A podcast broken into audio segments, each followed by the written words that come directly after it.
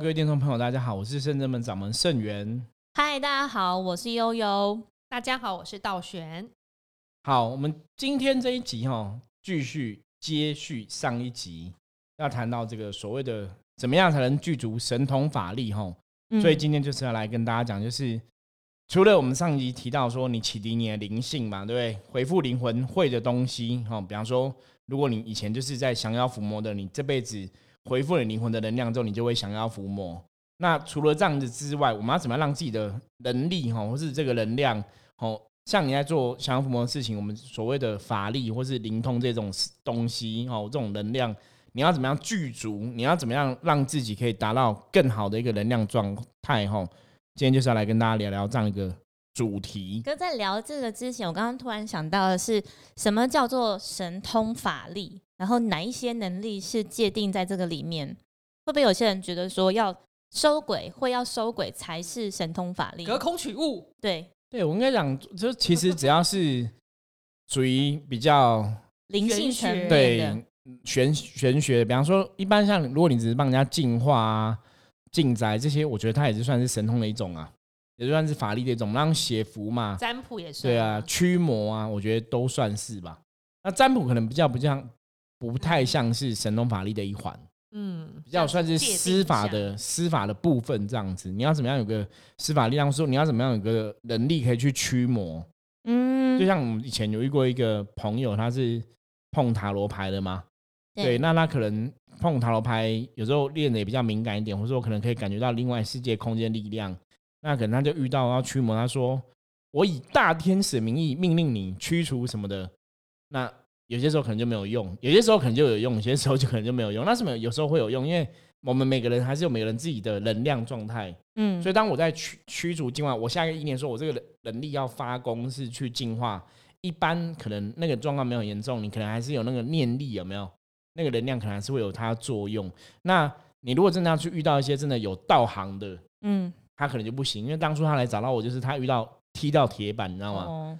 就说要驱除，然后人家那个鬼就一直笑，一直笑，就觉得你是小孩在干嘛？对，他就吓到，就觉得没有用，就对了哈。所以刚刚师傅讲的就是，像我们现在所讨论的神通法力这一些，是跟灵性学学玄学比较相关的，就说可以净化的，然后可以解帮自己解能空间能量，或是人做，就是说有感应的哦。你要怎么样有感应力？要怎么样？对什么有感应？对鬼对神都是啊，对鬼神有感应。一般我们讲说，如果以神通来定义，你看嘛，像人家讲诸佛菩萨都有什么六大神通，有听过吗？可以请师傅指导一下。对，道玄有听过吗？请师天眼通、天耳通、他心通，有有有有有有。然后都讲什么？然后漏尽通啊，什么就是。前世今生有了像诸佛菩萨，他们就是可以了知三世因果之类的啊。哦，所以我们讲这一些，对，就是什么天眼通、天耳通这些东西，这些当然也是神通法力的一环。只是说我们是扩充去解释，说包括像你净化这些，你可以有这样的一个灵通力哈，有这样一个神通，那净化这些，它也是需要一个法力的执行。嗯，对，我觉得那都算是神通法力的一环，就是。重点，我觉得还是回到重点，就是一般我们不要去复杂这个问题啦。大家其实在然后什么叫神通，什么叫灵通？吼，就是说不是你人类的每个人都与生俱来一些有形的力量，包括我们刚讲灵通的部分嘛。对你不是每个人都会去进化，所以对不会每个人都去抓鬼嘛。所以那当然呢就是不一样的一个范畴这样子。所以我们今天就要来聊说，那到底要怎么样才能具足这些神通法力？那我觉得其实从伏魔师的角度来提也是很 OK 的，就像我们上一集提到说，道玄跟悠悠都在圣子门帮忙想要伏魔嘛。嗯，对。那你们，我觉得我们现在来先听一下大家的经验好了。大家，你是说听众吗？大家就是道玄，听一下道玄跟悠悠的经验，就是那你们是怎么成为当初是怎么成为伏魔师的？你做哪些事情，然后怎么成为伏魔师？我先吗？好好，我是道玄。诶。首先，你要有一个很好的师傅。对，这可能也是一个很重要的事情。要找到一个对的地方。像我刚刚上一集说的，我就是在道圣这门之前做了一个寻找修行道场的历险记，然后我就是走了好几个地方，感觉我觉得也是，嗯，可能是菩萨在让我体验这些。因为每个人的需要经历的事情是不同，才会提升嘛。也许我真的要走过这些其他的宫庙，看着其他宫庙能量由好转坏，然后修行的道长由好变坏，然后去体验这中各中的奥秘，你才会了解真正能量的转换。然后我才又回来，就是深圳门跟师傅一起。然后重点是，呃，师傅他很会把简简单的东西。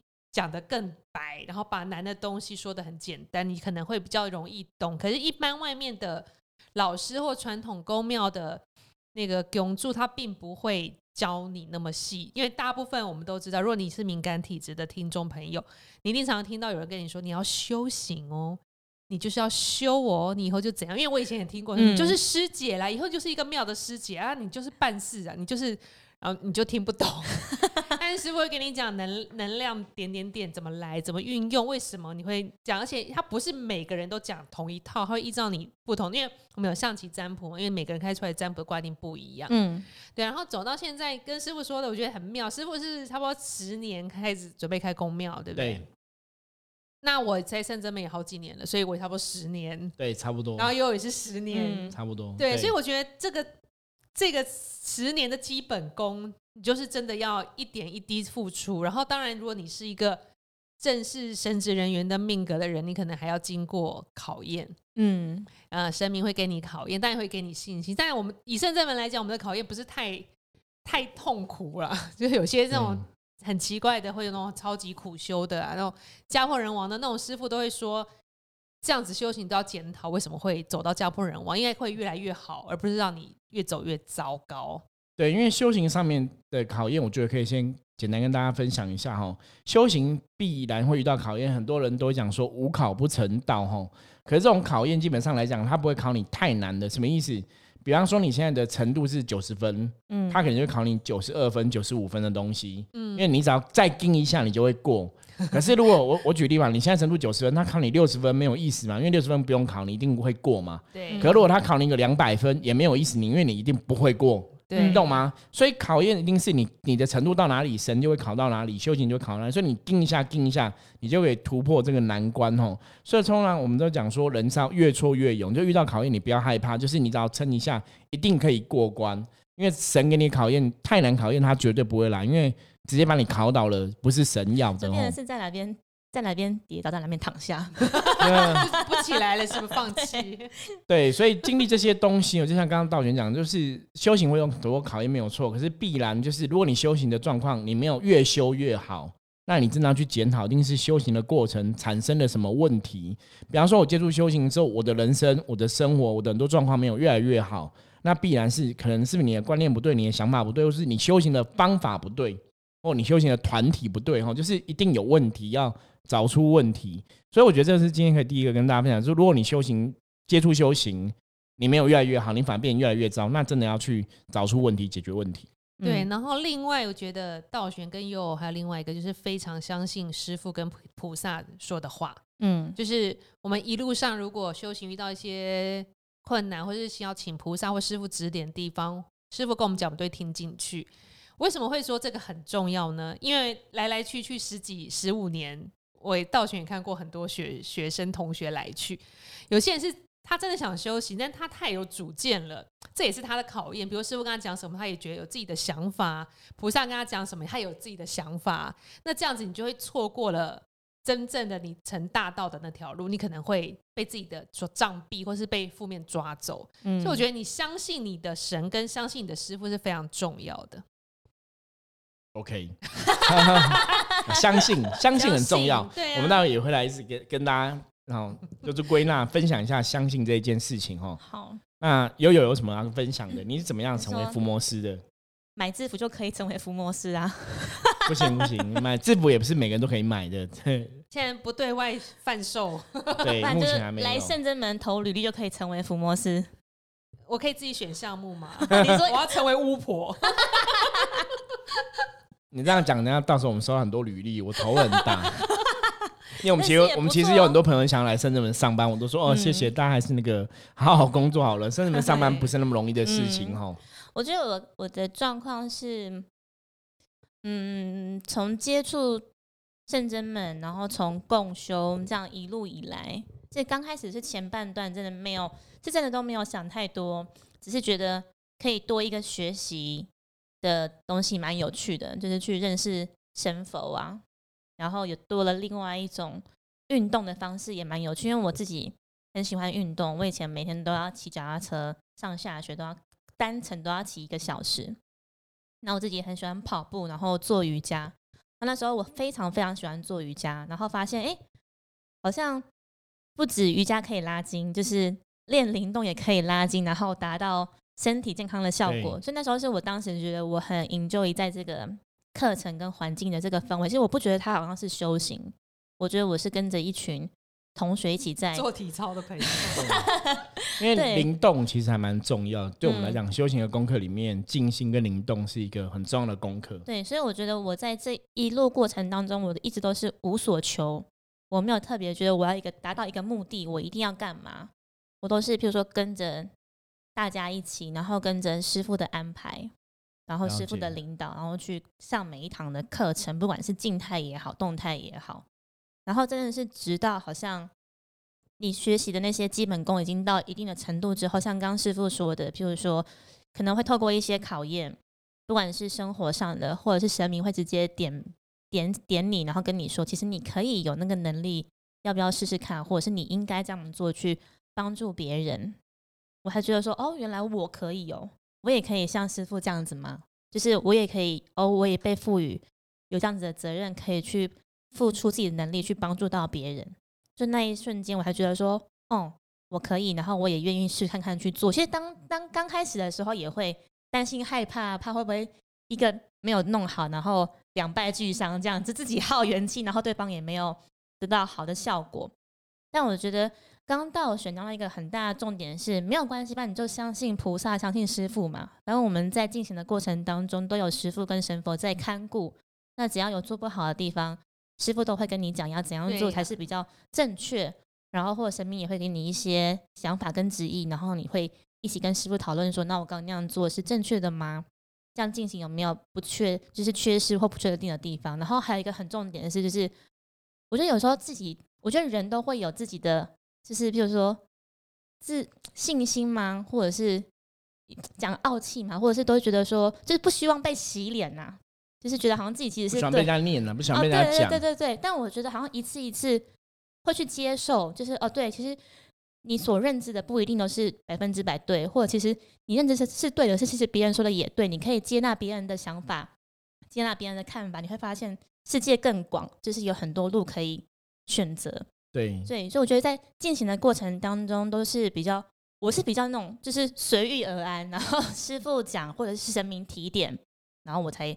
跟着去做，然后一样一样把能力去，譬如说去彰显，或者是去练习去使用，然后就有点，我觉得还有另外一个是，我觉得我的个性是比较开朗活泼的，就我很喜欢跟人家结善缘。我觉得可能跟我从小的原生家庭有关系，然后或者是我一直就是会跟邻居玩啊，或者我到后来从事服务业，不管是打工也好或工作也好，都是跟陌生人或是对外去跟大家结缘，所以我觉得。我可以去分享我的正面的能量，然后或者是因为我，就说我爱自己，我有足够的爱，所以我可以去爱别人，也希望别人可以爱他自己，或是我有足够的欢乐、足够的正面可以分享给别人。我觉得是一路一路上这样子来，因为真的是没有没有所求，然后 就是师傅或者是神明会给予一个比较明确的指令或者一个方向，说你可以往这边去寻找你想要做的事情，然后你在这个原地里面，然后去找你。觉得你有兴趣的，然后去试看看，然后我们一起来讨论，这样子来做。就是在一个很大一部分是，就是嗯，你不是一个人在打这场仗，或者是在这一个空间里面。我觉得我们是团体，因为我们讲说圣真门是讲团结，对对。所以我觉得是很棒的事，就是有的时候你一个技能已经很厉害，但发现你加上其他团队的队友的技能，反而是变更超强，就可以做更多事情。对对对，所以我觉得。回到刚刚我这边所分享的是，因为你真的是你无所求，然后你是很，就是说很相信神明，然后很相信师傅，然后第三个是你愿意把你会的，然后你把你觉得好的，愿意跟人家分享，然后在第四个是我觉得是要相信团结的力量。修行在圣真门那个同体大悲、同理心，在我们这里看得很重。嗯，所以通常这个你要成为一个有灵通力的人，这一题一定会先被检视。好像几乎是第一题，对同体大悲跟同理心的部分。对，我觉得比较重要就是刚刚讲同理大悲、同理心的部分嘛。对，那我觉得另外就是说修行最重要来讲是修正自己的傲气。所以其实像刚刚大家有讲，不管是相信师傅、相信神嘛，其实那就是在这个过程中，就是在把自己的傲气给去除掉。嗯，因为我们讲之前讲过，观音菩萨是从闻思修入三摩地嘛。听闻，然后思考，然后再去修正嘛。就是如果人家给你的意见是好的，我们接受嘛；意见不好的，我们再去看一下是我的问题，还是说其实对方乱讲话。你可以去判断嘛，就是思考之后去判断。然后好的东西、好的建言，我们可以接受去改变。我觉得修行人真的要柔软心。对，修行人真的很容易自傲，因为你要知道，真的人外有人，天外有天，不要觉得就自己真的是最强、最厉害的。嗯，对，因为有些时候你真的会踢到铁板或怎么样，可是。你能有柔软心，你才能跟很多能量怎样？你才会有共振共鸣，你才能融入，你才能真的把很多问题看得更清楚。因为通常我们从以前自古到今都有句话叫“骄兵必败”嘛。嗯，骄傲其实。骄傲的人其实真的会不容易成功哈，骄傲的人很容易到最后都会踢到铁板。也许骄傲人以前有些东西让他踢到纸板，对，踢到纸板不会觉得怎样啊，踢到铁板才会痛啊哈。对，所以其实修行傲气这个东西是一个很重要要去降服的，要去面对的。那我觉得有个比较重要部分，其实像道玄跟悠悠都是圣人们伏魔师嘛，其实早期他们也都会。很容易被负面能量干扰，对不对？不用早期，现在还是会啊。对，结果我们还是会被负面，所以我们我们做功课都会，当然做功课都还是很重要嘛。做功课然后净化自己，譬如说突然很嗜睡，哦，对，会就被负面影响，或是没耐性，会对，然后会阿长啊什么的，那个都是，嗯，对。可是我我要讲的这个重点就是，其实要也是要跟各位朋友讲，就是。其实伏魔师真的都是卡因过来的人，你知道吗？过来人就是过来人，就是因为你有卡因中邪过，所以你对负面能负面能量其实是比较敏感的、有感觉的，所以你反正就是可以成为一个伏魔师哦。所以其实要跟大家讲说，就算你现在状况是不好的，其实你还是可以往更好的地方去。就像我刚刚讲嘛，以前大家可能都是会容易被无形世界影响。可是，当你了解了这样的一个能量状况之后，当你真的去启迪你的灵性之后，了解你的使命，或是你有所谓的大愿的时候，哎，其实你就可以变成帮助别人的人。这为什么是大愿？对，大愿，这是我们今天要讲的 另外一个重点哦。谢谢那个悠悠帮我破题哦。其实修行怎么具足神通法力哦，最重要、最重要，一定要有大愿。那为什么要有大愿？我刚刚讲修行神明对我们来讲，其实就是一个什么？学习的对象为什么要有这些神佛的存在？因为神佛存在，你去了解这个神佛的德性，他做了哪些事情，他讲了哪些话，他有什么样的心愿，他想要怎么帮助人，那个会对人类来讲，是因为你知道人类的学习呀，你你基本上有一个一个学习的对象，你会比较容易理解。或是先就会比较容易模仿啦。对，就是人类学习通常都是经过模仿比较多嘛，所以你有个对象，你会比较容易学习。说，那我如果想要成为一个神，我应该怎么做？所以有个神叫观音菩萨，让你学习；有神叫济公师傅，有神叫三太子。你去看他的德行，有神叫玄天上帝，叫九天玄女等等的。你去看他的德行，你就知道说，那我要像他一样，我要怎么做？你就有一个具体的想法。那你看很多佛经，尤其像佛教的经文啊。佛经每本佛经都跟你讲说，哦，比方说普门品，你只要念一句南无观世音菩萨的佛号，对不对？你就可以躲过什么道兵劫啊，躲过一些水火险呐，就是可以得到菩萨跟你相应嘛，什么事情都可以有所成就，然后都可以有求必应这样子。那你可能只要念一句南无药师琉璃光如来的佛号，对不对？就可以随心满愿。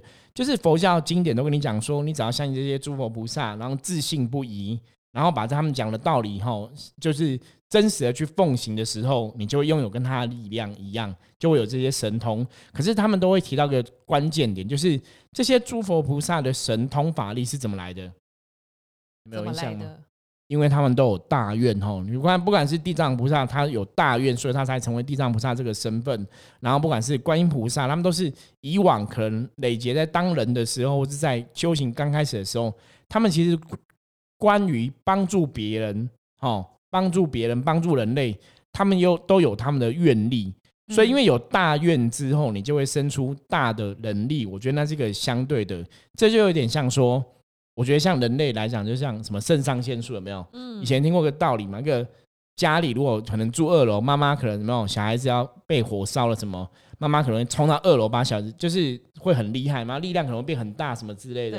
对，大家应该都有听过这个嘛。有，就是以人类来讲，就叫肾上腺素爆发嘛，对不对？可是那是因为你有个想法，你想要达到一个目的，哦，你想要保护你的家人，所以你会产生一个很大的力量。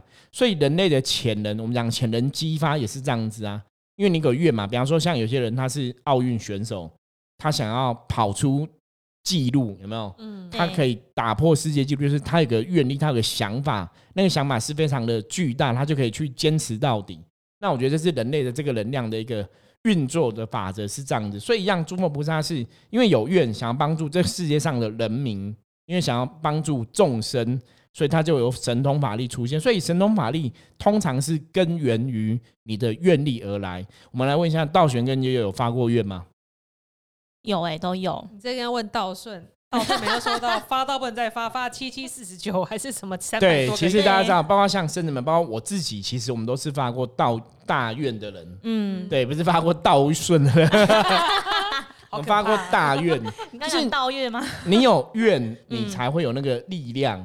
对，那你你这个愿是，而且这个愿是真的是你是真的无私的为众生想要奉献自己，无私的想要去帮助别人，不是说哦我帮助别人我我有所求。像我们之前上一集讲到，有些人想要有神通，他其实想要让别人肯定他，他想要让别人当他朋友，他想要赚钱嘛。嗯，所以你那个就不是一个正确的愿，大家知道吗？所以正确的愿是你可以无私的为这些。众生，他可能不是你的家人，不是你的亲戚，不是你的情人，甚至是不认识的人。对，你可以为他做到什么地步？那个愿力出去，那个力量才会产生吼，你才有办法跟怎样，才有办法跟诸佛菩萨、跟那些龙天护法相应。嗯，那你自然就会有你的神通法力。我觉得这第一个是大愿，那另外一个比较重要，其实就是慈悲心。嗯，那我们讲慈悲心，就是最重要就是同体大悲嘛。那你可以把它讲，那是对众生要有爱，爱。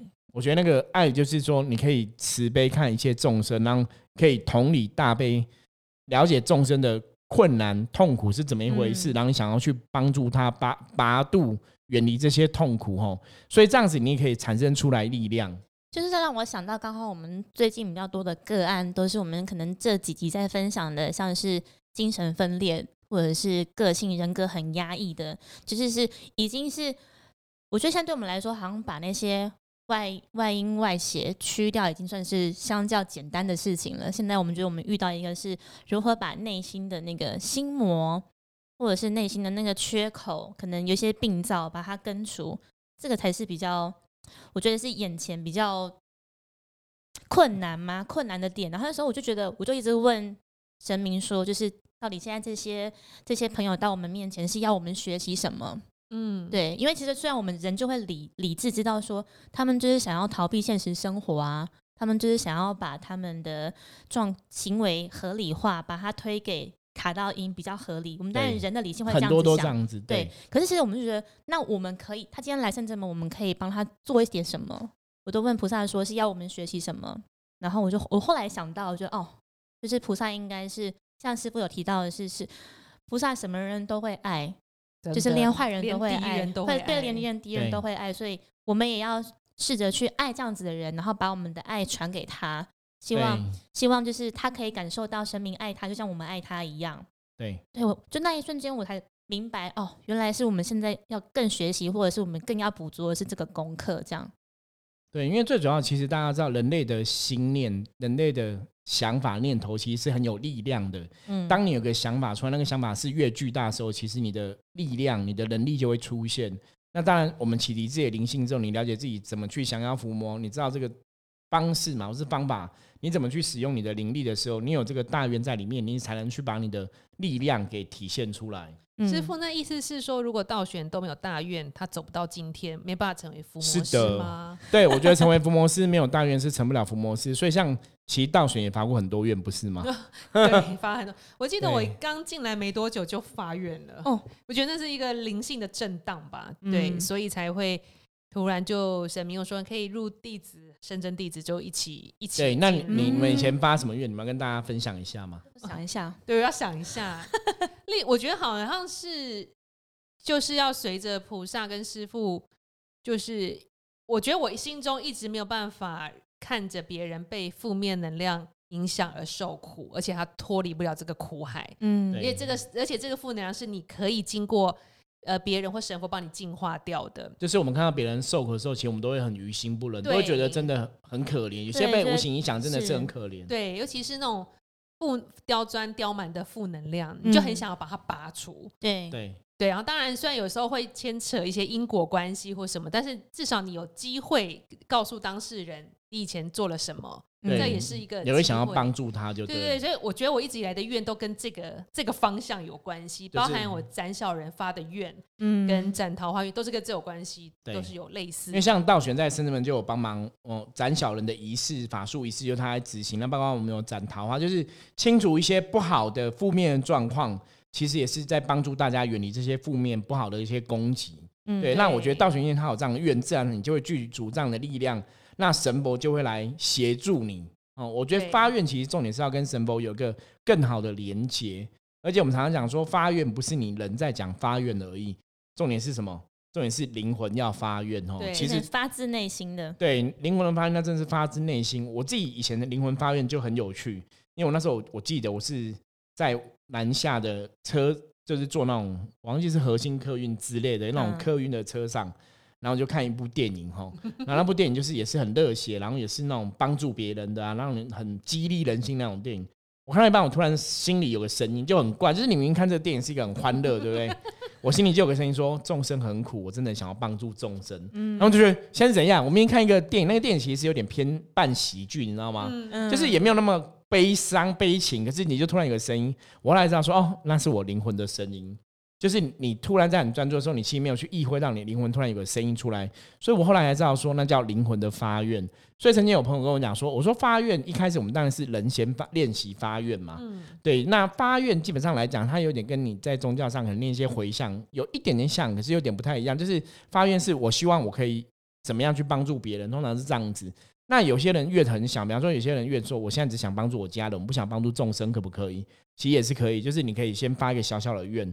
可是通常这种愿是你发小小愿，越做越大的时候，你可能愿会变越来越大。就像我一开始也不是灵魂先发愿，一开始是人先发愿。人的部分是我们很钦佩、很感受菩萨在我们的人生当中一路以来，后这些诸佛菩萨。众神对我们的照顾嘛，所以我们会希望说，我们自己有能力也可以像他们一样，可以去帮助别人。一开始我人是这样发愿，好，因为我很谢谢神明，从我可能从小开始懂事之后的一切帮忙跟保佑这样子，那到长大开始打坐灵动，然后跟神明有接触，你就很感谢神明对我们的照顾。所以想说，有一天我们有力量也要去帮助别人，那是人的发愿。到后来灵魂发愿之后，你就说，哎，好像不太一样。那灵魂发愿之后，表示那个意念其实是更强的。所以自然而然，你的能力就会彰显出来。我觉得那个神通法力慢慢它就会出现哦。有些时候神通法力的出现，你其实你也无法预期，你可能就过几天，你可能就突然灵感变强了，或怎么样。我觉得那是一个很有趣的过程。可是重点是，大家真的要去让自己的灵魂可以发出那种声音，因为当你灵魂有这样的一个大愿的时候，表示那是你真的身心灵都很想做这个事情。我觉得那个愿力其实就是不一样的。嗯，这让我想到我，因为我刚才在回想我到底。当时第一次要发愿的那个 情境跟情况，我记得那时候我应该在忙于工作，工作很忙，然后师傅就是也是知道我其实真正灵魂想要的状态等等的，然后他就是提提点我或提醒我说，现在谁谁谁目前的进度如何了，像道选啊、道静啊，然后道那个道凡这样子，他们现在都已经灵魂都已经有所有所发愿，没错，最菜就道顺，没讲到他。师傅就问我说：“那你呢？”那时候我就觉得比较多的意识，或者是都是专注在人身上的工作啊什么的。我只就我有听了，然后记在心上。其实我在回家好像那也是想了一下子吧，觉得说，嗯，那发愿到底就是我这我大概花了一些时间去沉淀自己，去倾听自己的内心啦，自己的心里话，到底要什么？我可以做什么？当然。但是后来听到说，因为其实我觉得蛮有趣的是，我那一段时间是一直在忙人的工作的事情，因为我也是蛮蛮喜欢挑战新事物的，然后喜欢去就是说去结善缘啊等等的，所以我觉得我在工作上也是做的蛮，虽然很累，工时很长，但做的蛮开心的。但我后来就是像师傅一点了之后，我就觉得好吧，那我要去正视灵性的这件事情，灵性灵性的功课或者该走的道路，这样，那我就沉淀下来，我好像就是在晚上睡觉时候躺着就在想嘛，因为晚上灵性也比较活跃，对。然后后来觉得，对我觉得我好像有点失落，我觉得为什么我的同学好像都已经要往下一个年级走了，然后我怎么好像有点像我再不往上我就要留级了？我那时候有闪过这种这种声音，然后我觉得，嗯。我好像有点想要做，我觉得我没有，我很久没有伸展我的手脚，就是我的技能一直没有被拿出来使用。我后来才知道说，哦，我后来是跟我是跪在那个地藏菩萨前面，我就是我记得那时候我也是跪了一下，然后我才就是后来想通了之后，我就到圣真门，然后找师傅，我觉得好像可以了，我觉得我可以可以写下来，然后我可以讲出来这样。那我就跟地藏地藏王菩萨连接。我觉得地藏王菩萨之于我是一个很特别的神明，因为大家如果听过之前的 podcast 会知道，其实我的母亲在我国小的时候就离去，然后她当时是她的那个骨灰是放在那个地藏院，然后我那时候每一个每一个每隔一个礼拜就要去看地藏菩萨一次，因为要念 七七四十九天的那个要过七个七，嗯，所以我觉得地藏王菩萨之一我就之余我就有点像他照顾我的母亲，像他照顾我一样的那种连接，所以我就觉得嗯。然后像刚师傅提到的是，你也会想要学习。像我觉得刚开始真的是比较像是人的在发愿去练习，去练习人的发愿，想要跟神明去做连接，人的人神明的神性，想要学习跟他一样。然后这是我的第一关。我觉得我到后面的比较激烈，就到后面的，因为刚开始那时候还是人的成分比较多，你灵性真的是好，就是像刚师傅讲，我们去练习是先人先发愿，然后到后面我们都会。这一关完成之后，就要开始再发下一个愿嘛，你才会有点像你交申请书，然后你才会开启下一个路程这样子。我到后面的发愿的事，就有点到我的灵灵会逼体，因为你的灵性想要做的有更多，灵性想要付出的更多，你后来就知道，对你需要给他时间，给他空间，嗯，然后给他施展，就是伸展的一个，不要讲舞台，讲说一个对一个很大的空间，让他去去付出。去给予，对啊，我觉得那个那个进程是讲起来讲起来辛苦，其实也有痛苦。我觉得必须坦坦白说，因为那个是要去面对自己内心的，比如说你要去跨越自己内心的恐惧，对，然后跨越那个未知，或者是其实跨越那个你所谓那个当下的功课或者是考验。所以这也就有点像是降服心魔的部分。嗯哦，我觉得有，我觉得每个人都有，每个人都有，而且我觉得每个人的心魔应该。可能有好几个啦，假设，比如说害怕被说，或者是害怕怎么样，就是害害怕上台等等。可比如说有三四个，那我觉得一次克服一个，一次克服一个这样。对，因为我自己在接触修行之前，其实以前我的人生个性，我也是比较习惯逃避问题。嗯，因为一直以来我的父母把我照顾的非常好，所以你就会不想要去面对问题，遇到问题也习惯逃避。可是后来你真的人生遇到很多事情，是你非得要面对的时候，你才也会真的去面对，然后学习成长。嗯，我自己就是这样，就是不断在面对问题，然后逼迫自己长大哦，所以很体会这种过程是怎么一回事。嗯，所以这样讲起来，好像真的是必须一个必经过程呢。对对，就有点师傅都会讲说，像妈妈怀一个小孩，就是要怀胎十月啊。我觉得我们要有这样子，目前像这些一些小小的心得可以跟大家分享，我们也是累积了经历过很多东西，不是一下子就对，不是一触可及，马上。就是上一个灵动灵修课程，或者是听了一个 podcast，就会变成像这样。对，就是要经历过很多东西，然后经验中学习，我觉得很多状况就会越来越好。就有听众说，没有师傅，我听了一百集，不是只有一集 那我可以成为伏魔师了吗？可以吗？可以，基础观念应该就有了。对对，有基础观念之后，最再接下来就是修行重点是行动嘛。嗯，你还是要真的去锻炼你的能量哦。所以像我们来讲，灵动或静心，那都是在锻炼你的能量，锻炼你的灵性，其实还是很必要的一个过程。甚至念经其实都是需要哦，所以如果大家有相关的问题的话，你要怎么样从一个伏魔师，或是说怎么样增强自己的灵通力啊，其实也可以加入我们来哈，询问我们，或是说有机会多多参加圣人们的课程活动，我觉得我们都有相关的资讯跟大家分享。对，十二月二十七号我们又要在士林市集跟大家碰面，对，欢迎大家可以来跟我们一起结缘。十二月二十七号，相关资讯我们也会放在资讯栏，然后。今天其实最主要重点就是你要怎么样具足神通法力，就是两个，你第一个你要有发大愿，大愿发出大愿；第二个就是真的要有慈悲心，要对众生有所谓的大爱哈，无私的大爱，那你才有办法去锻炼你的灵性，锻炼你灵魂的能量，而且才有办法真正的跟这些哈很慈悲，然后有大愿的神佛接轨哈。因为我们人类，我常常讲，人类你再怎么厉害，你还是不会比神更厉害。所以当神明愿意挺你、支持你的时候啊。神明当你的后勤，当你的靠山的时候，其实你的神通法力会更厉害哦。而且这样真的要很珍惜、很感恩。对，所以你要怎么去做到让神明愿意听你？这才是一个修行人，才是一个。那马力最重要的是要好好使用这个能力，你应该要善用这个能力，或是要很珍惜，也不能滥用。只有这个能力 要用对地方。要真的是帮助别人的时候，你就你真的很想要去帮助别人的时候，其实你的力量就会很大。可如果你这个能力只是想帮助自己，就是比较自私自利，那个力量当然就会小很多哈。那个心念法则是很特别的，所以大家要记得这个东西。但是也可以再补充一点，是刚刚师傅提到的是相信，或者是我们在分享当中都有提到说相信，因为其实我们在这个过程当中，我们都会遇到一个叫做自我怀疑。就是我真的可以吗？这我做得来吗？对，师傅，你叫其他人好了，这我不行。对，或者是说会用周围的同学啊什么来考你，他们都这样子，那我还要吗？我还要吗？对，就是那可是那一样啊，你还是要，如果你有大愿的话，你自然就会比较容易过这一关还是要相信师傅，那可以，你有问题可以问师傅嘛？比如师傅跟你讲，你还是怀疑是吗？他讲对吗？对，所以我觉得就是百分之百。我常常讲，我说修行当然其实有个。师傅可以问是比较轻松一点，应该说是非常不会像我们早期在修行部分，如果我们没有师傅可以问，我们其实都要靠自己去摸索，其实是比较辛苦的啦。嗯，就很多路我们可能要绕来绕去，或是走了一些冤枉路，你才去学到东西。我觉得，所以其实我关，我觉得关于相信这两个字，其实是当然相信你就是在修行上的老师或者是师傅，然后相信菩萨之外，我觉得很多时候都是在教我们当事人自己，是你你要相信自己，你可以。对，对自己要有信心。嗯，对啊，如果自己真的不了解的话，你可以来问我，我会告诉你。问圣元师傅。对对对，OK，好，那我们今天的分享就到这里。大家如果对于这个相关话题还是有兴趣的话，欢迎加入我们来跟我们讲很有兴趣啊，还是可以跟我们说哈，我们就继续来聊这样子哈。OK，那